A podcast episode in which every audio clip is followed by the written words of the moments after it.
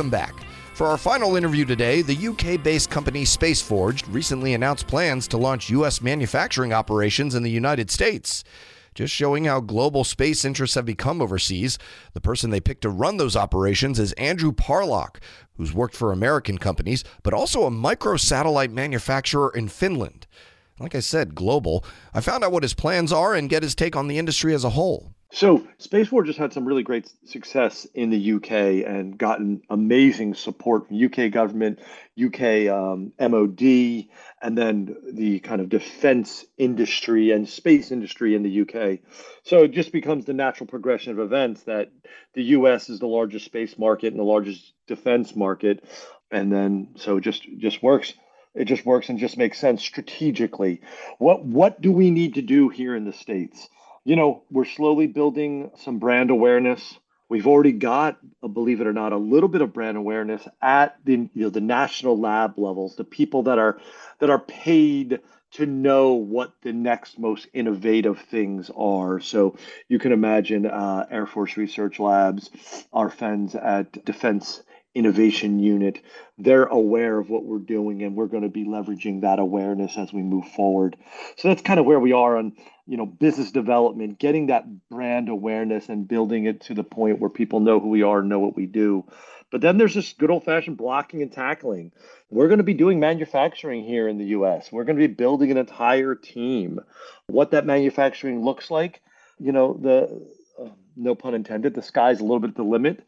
Space forge brings a really unique opportunity it's the t- entire value chain, not just of space, but of manufacturing, right? So you have you have spacecraft R&D. We're doing some really novel and innovative things with the spacecraft, in particular with our return technology and our reusable technology.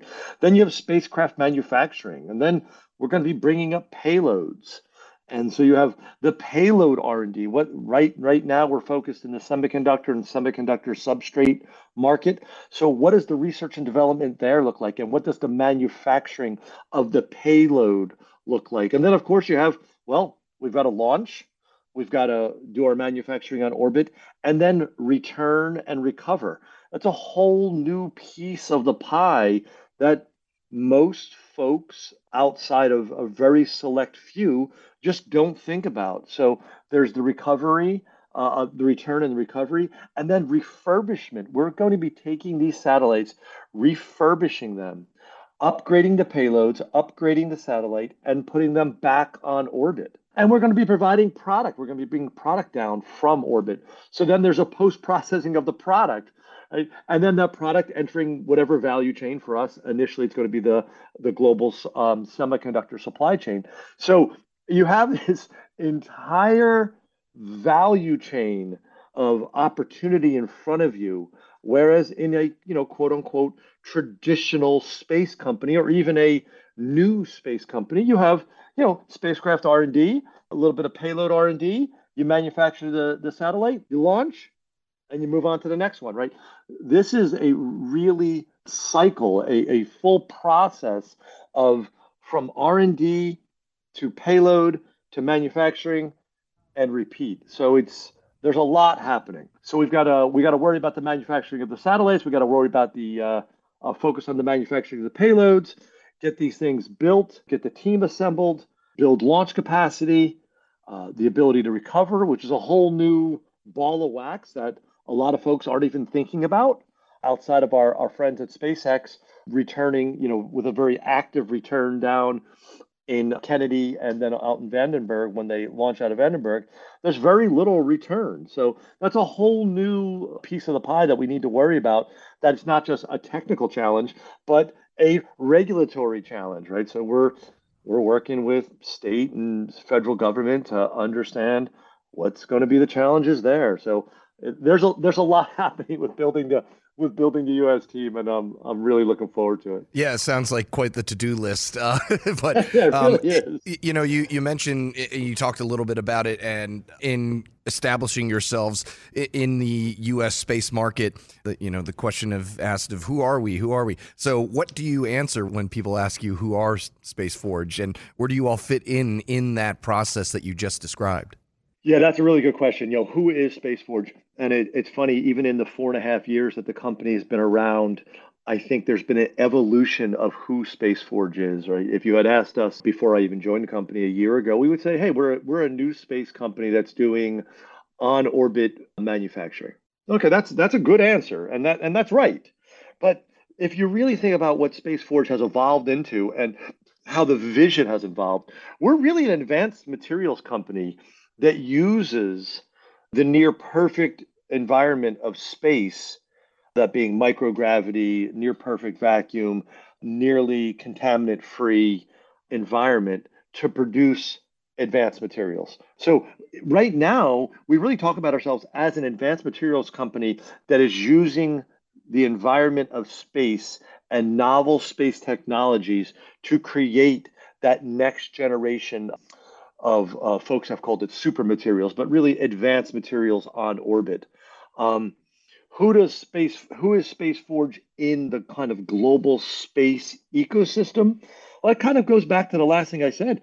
We're the entire value chain, right? So we're going to be partnering with a lot of different folks uh, that, that a, a traditional or even a new space company might not partner with, right? We're going to be partnering with advanced uh, material manufacturing companies. We're going to be partnering with folks that are using semiconductors. We're going to be talking to people within the DoD and the commercial markets that need a 10x improvement in their current semiconductor technology.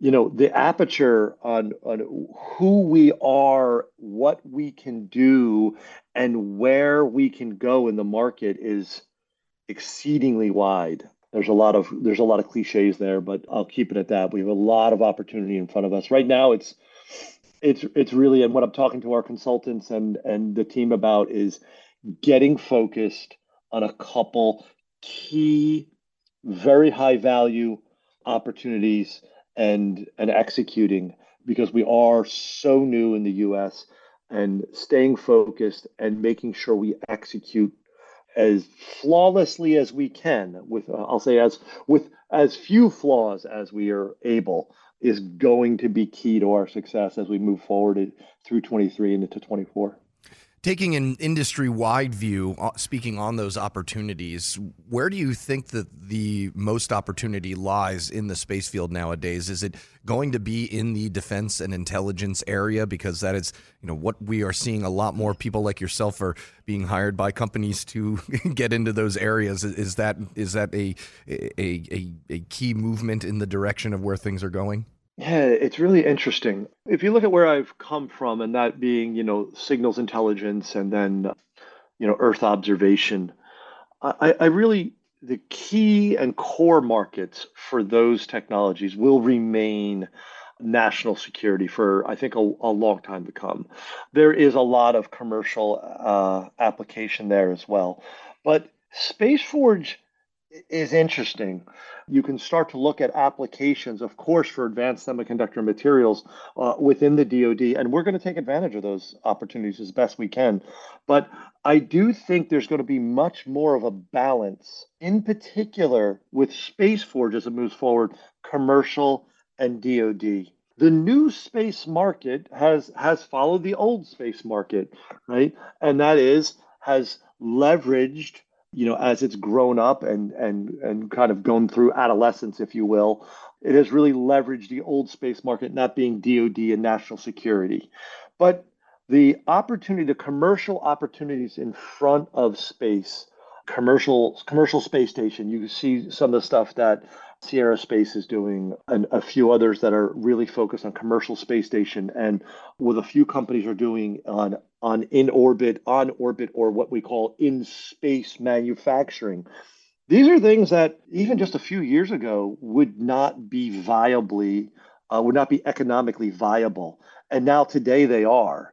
And and tomorrow it's going to be expected. I think it was Bezos uh, who recently said, "Let's offshore all of manufacturing into space as a mechanism, as a as a climate, uh, you know, as a, a battling against climate change. You know, now do do we get there? Do we offshore all manufacturing to space? probably not in my lifetime, but do we start seeing the viability of space both economically, technically, and and kind of socially? Yeah, definitely. So I do think we'll we'll leverage a lot of the DoD and what's happening in the DoD. But for us, I think commercial is, really going to be where it's at as we as we move forward and we enter those advanced advanced materials into into the global supply chain. Yeah, and you brought up a couple there, and I'm just curious because I can obviously hear the passion in your voice about uh, how excited you are about certain aspects of the, the, commercial space industry. But is there a field or a new technology that that you feel will be the the game changer coming up that you that you are excited about the most? I guess is the question. Boy, that's a that's a I don't know if we have time for me to answer that whole question. Yeah, I, I, am really passionate about it, so I'm glad that's coming across. But in space manufacturing, it's funny, you know, Varda got got their vehicle up there first, and uh, I just think that's awesome, right? We're going to have a, a healthy, viable uh, in space manufacturing ecosystem. To me, the concept that we're going to move some of these some of these technologies that have been really held back the, the development of certain alloys, the, the development of semiconductor substrates, pharmaceuticals, biopharm, things that simply couldn't happen in the, you know, quote unquote, dirty gravity environment of Earth. The technology and the advancement that we open up by bringing that onto into space and on orbit and then bringing it back and returning it, man, that is exciting. So so for me, like the thing that I'm most excited about is to see this nascent in space manufacturing community grow and and develop technologies that are going to push the limits of what we know as capable today so beyond and in doing so we're going to right? Uh, I think it was Einstein that said we're not solving today's problems with the technology of today, right? We're going to solve the problems we create today need to be solved with problems that with technologies that we're creating tomorrow. And I think that's one of the promises of in-space manufacturing is bringing back technologies, bringing back products that can solve some of the most intractable problems around climate change, around pharmaceuticals, around delivery of products. Right? If you're returning from space where you return and your supply chain becomes a whole really interesting thing, right? We can return anywhere on the globe with equal ease, right? I can return to the the east coast of uh, of uh, the mid Atlantic, North America, uh, United States, the same way I can return in the Indian Ocean, uh, whatever the case may be. I'm coming back from orbit. I choose where I come back. So, this concept of how the supply chain changes, how the ability to develop these new materials changes, I, I don't even think we can answer this. I mean, it, it really.